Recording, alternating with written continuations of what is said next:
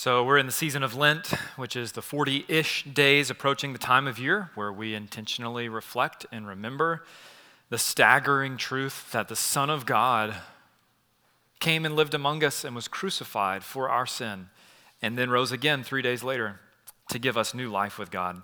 And in this season, we're focusing on some of the traditional practices of the church during Lent and how those practices draw us into giving more and more of ourselves to the Savior who gave everything for us. So, today, as you've heard, we're going to talk about the practice of confession, forsaking sin, or what you might call repentance. Now, there's no doubt that culturally, this whole idea does raise some, some eyebrows. You know, isn't such preoccupation with personal sin a bit morbidly introspective or bad for your self esteem? Uh, I remember attending a church service several years ago that contained a liturgical prayer of confession. It was the type of church service where, where, they used these prayers, you know, each week. Like, most merciful God, we confess that we've sinned against thee in thought, word, and deed by what we have done and what we have left undone.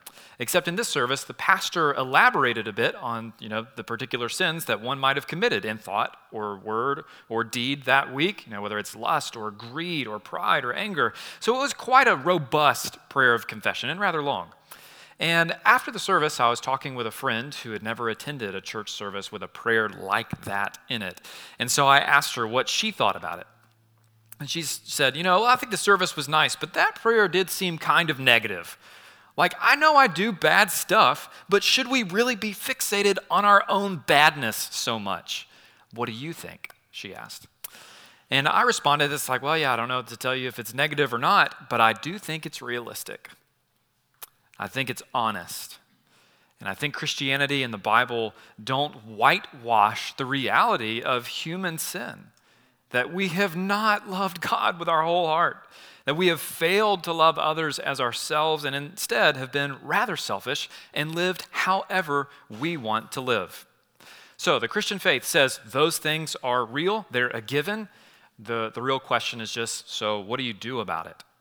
So today we're going to talk about the practice of confessing and forsaking sin. What does it mean? What does it really mean to confess your sins? Why would you do it? What would be the reasons that you would take up a practice of regularly confessing sin? And then, three, just some thoughts on how to go about it. So, the meaning of confession, the reasons for confession, and then the process of confession. So, first, what does it mean to confess our sins? Let me read the verse that Kelly read uh, once again. Whoever conceals his transgressions will not prosper, but he who confesses and forsakes them will obtain mercy. Blessed is the one who fears the Lord always, but whoever hardens his heart will fall into calamity. So, first, I think the passage gives us even three things about what it means to confess our sins. And the first is just that confession is truly honest. Biblical confession is honest. It's contrasted here in the proverb with concealment. Whoever conceals his transgressions will not prosper, contrasted with he who confesses and forsakes them. When you sin, you've only got two options. You can either try to cover it up, or you can confess and forsake it. Uh, I have a scar on my left arm, my left elbow, from an attempted dog sledding incident gone wrong. Uh, as a 10 year old, I decided it would be a great idea to hook up my little brother's tricycle to our large Labrador Retriever Ranger and have me pull have him pull me around the neighborhood. And I just kind of sat up on the tricycle with my legs over the handlebars, like one of the aliens in Star Wars in the pod races, if you have any idea what I'm talking about. And it worked fantastically. Uh, Ranger understood the meaning of the word mush, and he took off top speed through the neighborhood. And everything was going swimmingly. I felt like the king of our neighborhood until we hit the big curve, the big bend in our neighborhood road. And I saw it coming. I was like, ah, I didn't think through this. And Ranger did not understand whoa or stop or please, for the love of God, stop. Um, so we got to the curve. I took a massive spill. I rolled the trike over, uh, scraped up the left side of my body and my arm pretty bad, had gravel embedded in my arm and such. But because I was embarrassed about it, I did not tell my parents and I hid my wounds. It was the middle of a hot Georgia summer, and I started wearing long sleeves. and I kept it hidden for about a week. The problem is, as a 10 year old, I did not clean my wound very well at all, and it began to fester. And at some point, my mom saw it or smelled it, and you know, then the whole, the whole truth came out. And there's lots of ways that we try to wear long sleeve t shirts in summer and conceal our sin. We just lie about it. We delete our browsing history. We avoid accountability or honesty with other Christians. We blame shift or justify our behavior because of something that someone else said or did. We rationalize and make exceptions for ourselves. And John Stott, in his really helpful short book, Confess Your Sins, says all these are superficial excuses. They disguise the real reason why we tend to cover our sins before God, which is that we want to conceal them even from ourselves. We cannot bear the humiliation of seeing and facing ourselves as we really are. We are in love with the fantasy image of ourselves, which we have created, and refuse to escape from in our dreamland. We cannot endure the injury to our self esteem which an honest uncovering and confession of our sins would bring to us. So we try to cover our sins from ourselves and God so as to leave our comfortable complacency undisturbed. It is this that is unhealthy the covering of your sins, not the uncovering of them. So, Christian repentance means honest confession, taking a hard look at my specific transgressions and acknowledging the wrongness for what I did without recourse to excuses or shifting the blame. And this is an important first step in what it means to actually repent. Uh, but the second step, or the second thing that I think this passage tells us about what it means to confess, is actively turning away from sin. Proverbs, again, 28 13 makes this clear when it says, Whoever confesses and forsakes his sin. It's not enough to merely apologize or say, Okay, I did a bad thing. Repentance means I declare warfare against this, and I'm pursuing whatever actions are necessary to leave this sin behind. So we ought not merely admit our sins to God or others receive forgiveness, go about our merry way, but we also ask for God's help in forsaking our sin, disowning it, and creating an inward aversion against it such that we are less likely to return to it in the future. And C.S. Lewis wrote, and uh, just this is really helpful, he says, Yeah, this process of repentance is no fun at all. It's something much harder than merely eating humble pie. It means unlearning all the self conceit and self will that we have been training ourselves into for thousands of years. It means killing part of yourself, undergoing a kind of death. And then I think the third thing that this passage teaches us about the meaning of confession or repentance is that it means you have to learn to fear God more than you fear consequences. Proverbs 28 14 says, Blessed is the one who fears the Lord always. At the end of the day, you will not be able to turn away from your sin until you realize that it is a terrible offense to the God who made you and loves you and sees all. Because if sin is only about the consequences or damage or negative effects that it brings to your life, at some point you'll pretty well be able to convince yourself that no one will know about this. It's not that big of a deal. This won't hurt anyone, and so forth. But if you come to see, like David says in Psalm 51 in his great prayer of confession, after he did some pretty terrible things, he says, God, against you, you alone have I sinned. He came to see sin as something utterly grievous to the heart of God. And when you come to see it as that, something that dishonors the one who died for you so that you would never have to be punished, you'll be able to turn away when no one else is looking. You'll be able to confess even when you never would have been caught. So that's part of what it means to repent to confess honestly rather than conceal and to not only be brutally honest in your confession, but to be earnest by taking action against it, forsaking it. And then, third, to be grieved by the sin itself, not just the potential negative consequences. And as C.S. Lewis said, this is no fun at all. So, why would you want to do that? Why would you want to commit to a regular practice of confessing sin and working to turn away from it? Well, let's go back to Proverbs 28 13. I think it gives at least three reasons why we should practice confession. And the first is that this is just reality for us. Uh, the proverb only gives two categories of people those who conceal their transgressions and those who confess and forsake them. Notice there's not a third category here of anyone that just doesn't have any transgressions. We all do. The question is, what do you do with it? This should not surprise us. Uh, Dietrich Bonhoeffer, who was a German pastor who was eventually executed by the Nazis during World War II, he has a classic book about authentic Christian community, and he said this The pious or self righteous fellowship permits no one to be a sinner. So everybody must conceal his sin from himself and the fellowship. We dare not be sinners. Many Christians are unthinkably horrified when a real sinner is suddenly discovered among the righteous.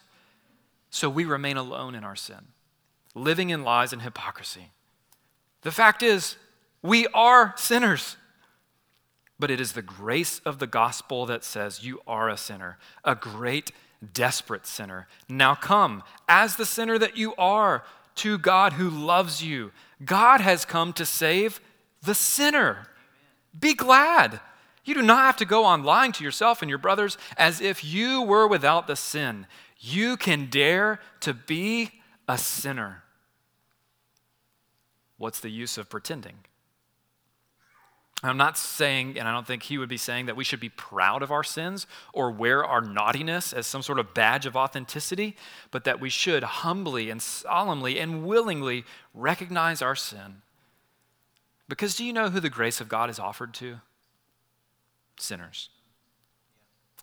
And then the second reason that we should embrace a practice of confession and repentance is that it, it brings joy to us. It's not just reality for us, but it's good for us. It brings joy to us. Proverbs 28 13. He who conceals his transgression will not prosper, will never be at peace, never be truly happy. Contrasted with 28 14, where it says, blessed, or some translations even render, oh, how happy is the one who fears the Lord always. But whoever hardens his heart instead of confessing will fall into calamity or distress or misery. Uh, if you've seen the new version of the Western movie True Grit uh, remake, the old one's good, but the new one's are pretty pretty good as well. Uh, but what I think is interesting is so it's the story of um, Mattie Ross, and she goes on a search to find her father's killer. But what I think is interesting is the very beginning of the movie, before it starts, there's just a, a short scripture, a proverb that flashes up on the screen. And it says, The wicked flee when no one pursues. The wicked flee when no one pursues. And what the proverb's getting at is that to live with secret or unconfessed sin is to live in quite a miserable fashion, like an outlaw, always on the run, looking over your shoulder, covering your tracks, even when no one is chasing you. To quote Bonhoeffer again, he said, He who is alone with his sin is utterly alone. You see, there's a loneliness, there's a misery that comes with unconfessed sin. Psalm 32 describes what this experience is like. David writes, For when I kept silent about my sin, my bones wasted away through my groaning all day long, for day and night your hand was heavy upon me, for my strength was dried up as by the heat of summer. But then I acknowledged my sin to you. I did not cover my iniquity. I said, I will confess my transgressions to the Lord. And you forgave the iniquity of my sin. You see, there's also a particular joy and freedom and blessing that comes from living in the light of confession. So James 5:16 says, "Therefore, confess your sins to one another Pray for one another that you may be healed. Confession of sin to God, even to one another. It's a grace given to us by God for our healing, for our joy, for our well being. And this matters to us as witnesses of the gospel. If you're a Christian, you represent Christ to those around you. It gives us integrity when we speak of the love and forgiveness of Christ, that we're not pretending about our own sin, but we can bring it forward and experience that freedom and forgiveness daily, even. Psalm 51 says, Restore to me, O God, the joy of my salvation. Then I will teach transgressors your ways. Do you know what it's like to remember what it feels like to be forgiven? Do you remember the joy of what it feels like to be forgiven of a huge thing? That motivates you. It motivates you to share Christ with others. But then, uh, third, and perhaps the most wonderful reason to confess and forsake sin is that when we confess, there is mercy for us. Whoever confesses and forsakes his sin will obtain what? Yeah, mercy is a sour expression on the Father's face and a wagging finger in your face. No, mercy. You see, repentance is not the same thing as penance. There is no groveling or bargaining or working off our guilt here for each and every sin we bring to the throne of grace. There is mercy there enough for you. You heard Daniel read part of 1 John chapter 1 earlier. He says, If we confess our sins, he is faithful and just to forgive us our sins and to cleanse us from all unrighteousness. My little children, I'm writing these things to you so that you may not sin. But if anyone does sin, we have an advocate with the Father, Jesus Christ, the righteous. He is the propitiation or the appeasement of wrath, the substitute atonement for our sins, and not for ours only, but for the sins of the whole world. Notice here that John says God is faithful and just to forgive our sin. I've always wondered why he said it like that. I would have expected him to say something slightly different. Like God is faithful and kind to forgive your sins, or he's faithful and merciful to forgive your sins, which is true. But he says God is faithful and just to forgive us. Why would he say it like that? It's because the price has already been paid, and he would dare never ask you to pay it again. It is just and right for God to forgive us when we come to Him because the sacrifice of Jesus was more than enough for your sins and mine. So you can have confidence that when you confess your sins to God, you will find His mercy.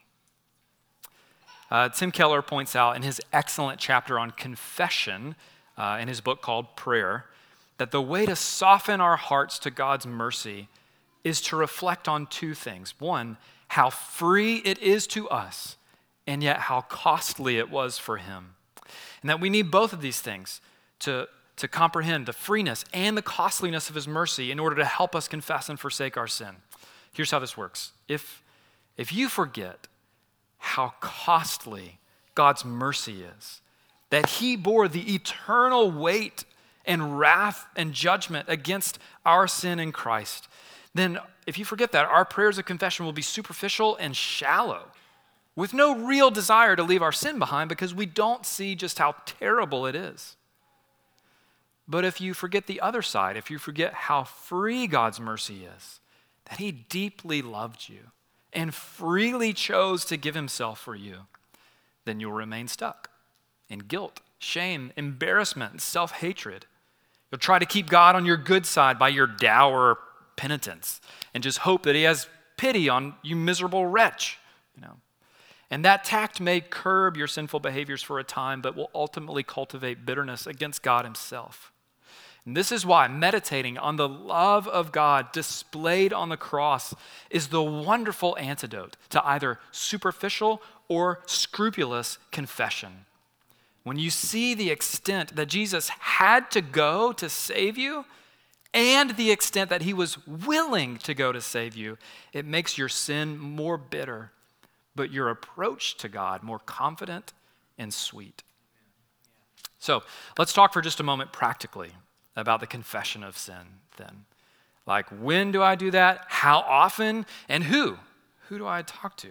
How do I confess and forsake my sin? What's the process? Uh, there's three invitations that would, I would offer to you. The first is to confess daily to God. Confess daily to God. Uh, most of our confessions, you know, tend to be after the big ones. You know, after I've really screwed up in word or deed or in temper. And, you know, that's okay, right? I mean, like, if you're mindful or confronted with sinful and selfish attitudes and behaviors, you should confess them to God. But I'd also like to suggest that you should make time daily at the end of your day to briefly review your day. Give thanks to God for all that was good, and then confess any known sin to Him. Ask for Him to show you where you've fallen short and receive His mercy. Some of you might be thinking, yeah, but I'd be up all night. You know, I guess you better get started early, you know. Or um, if you do it every day, you'll have shorter accounts to keep, kind of like the sourdough starter that Kelly was talking about. But the main idea is giving God time to search you and know you and point out any offensive ways in you. And honestly, this is one change that I'm trying to make and implement during Lent. Taking five minutes at the end of my day before I go to sleep to review it, to give thanks for it, to confess my sins, and to receive God's mercy. Maybe this is a practice that you could join me in as well. And as you build the habit during Lent, it'll continue. So, daily to God. But then you might wonder okay, when should I confess only to God, and when should I confess or apologize to another person? So, the second invitation would be this confess directly to those you've sinned against in word or deed. If your temper overflowed, if you cheated or took something from someone, if you lied to them, spoke harshly to them, took advantage of them in some way, broke their trust, then you should confess that and forsake it so that you can receive their forgiveness and be reconciled. Now, I realize there's, there's wisdom and there's balance here. You know, it's one thing to confess that you were rude to someone or that you've harbored anger against them for some time. But it might be overzealous or extremely awkward, at least, to tell someone in your small group that you covet, have coveted their house or their spouse, right? But if there are persistent patterns of thought, emotions, or addictive secret habits, it is good to find someone who is safe, that can hear, and can help. Uh, I'll post some more resources for us this week that address in more detail the question of just how specific should I be in confessing sin to someone who I've sinned against. So be on the lookout for that. But then the, this kind of leads into our third invitation. So, yeah, one, directly to God, two, directly to those we've sinned against in word or deed. But third, confess regularly with gospel siblings, one to another even if it's not someone that you've particularly sinned against. For example, what should you do if your sin didn't seem to directly affect or offend someone else? Do I just go to God? Do I go to a Christian friend? Uh, what do I do? Now, if we were to confess all of our sins to each other all the time, that would be like uh, your family group text, which is constantly blowing up, right? But here's maybe some good rules of thumb to keep in mind, uh, considering when to go to a Christian brother or sister versus private confession to God. Uh, if this particular sin is recurrent or addictive or entangling in some way, it would likely be best to share with someone. If your sins have compromised your integrity in a relationship, like a marriage, or in your school, or in your workplace, it would likely be best to share with someone. If your sins have involved breaking the law, it would likely be best to share with someone. If you've confessed your sins to God, maybe even multiple times, but cannot seem to move past the shame and the guilt, it would likely be best to talk with someone. And for many, confessing sin to gospel siblings is often the first step to freedom from them. Because confession, honest confession in front of a brother or sister in Christ, cuts at the roots of our sin, namely our pride. And what I mean is this confession is terrible humiliation. I mean, it hurts your pride to honestly admit your weaknesses and selfishness in all of its twisted glory. To quote Bonhoeffer one last time, he says, In the confession of concrete sins, the old man, the, this fallen nature, dies a painful, shameful death before the eyes of a brother. So swallowing your pride is a critical first step in forsaking your sin. And it does kind of raise the question if there's a sin that you hold on to that you're not willing to bring to light, are you really ready to forsake it? But confession with others can also grant you greater assurance of forgiveness. Uh, I remember not too long after moving up here, my wife and I joined North Wake. Uh, we then joined a small group. And about a year after being in that small group and building relationships there, I felt that there was something that I needed to confess to the guys in my group that I kind of thought was a big deal. That's not, hope that's not a shocker to you. I sin, right? Uh, don't put your leaders on, on a pedestal because we all are works in progress. But I wanted to confess to the guys in my group because it could have potentially affected my relationship with them. And I'll never forget, after I explained the situation and apologized to the guys for what happened, there was not three seconds before one of the guys in the group spoke up and said, I think I speak for all of us. We forgive you. And in that moment, it was like I had received the forgiveness of God fresh again. His kindness was expressed to me through the words of a brother. Confession with gospel siblings is a gift to you. It's not meant to be this thing that we have to twist your arm into being honest. It's a gift to you so that you might find afresh the forgiveness and grace of God. Do you have people in your life like this that you can go to, that you can be honest with? If you don't, they are worth searching out. Now, I keep using this phrase, uh, gospel siblings, because to enter into the practice of real confession with another Christian means that you both have to be grounded in the message of the cross. That you are both sinners in need of great grace, such that you cannot feel superior in hearing the confession of a brother or sister, no matter how deep the sin. You know that you are capable of that and worse. And so, confession, hearing someone's confession, must be something that's always done under the shadow of the cross. So, where does all this leave us today? Where does all this leave you today?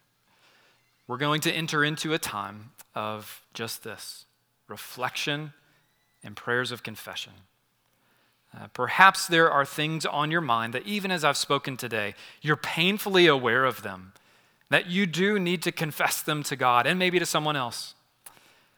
And my encouragement to you would be do not harden your heart. There is mercy for you with God, with your Christian brothers and sisters. Or today, perhaps you're just so busy that you need to spend time reflecting and inviting God to search your life and point out ways that you have strayed from Him. Perhaps you're mindful of something that you know you need to confess to a friend to your spouse, to your children. Or maybe you need to evaluate today if you even have someone in your life that you could be transparent with. And if not, where could you start to build those relationships? Maybe there's a situation that you do not even know what to do with or where to start. Maybe this is the week to take the plunge. Say, you know what? I'm going to talk with someone. Maybe it's your small group. Maybe it's a friend today. Maybe it's one of our pastors uh, towards the end of our service, or really any time from here on out. We're here to speak with you. Or maybe, just maybe for the first time today, you're seeing the importance of being real with yourself and real with God, and you see your need for mercy. And let me just offer that to you. It's yours for the asking, it's yours for the taking. And God is ready to meet you right where you are today. So, after a time of reflection and personal confession, um, all who follow Christ will take the Lord's Supper. But let's take this time now to, to reflect, to confess, to bring our sins to the God who has mercy for us. Let's pray.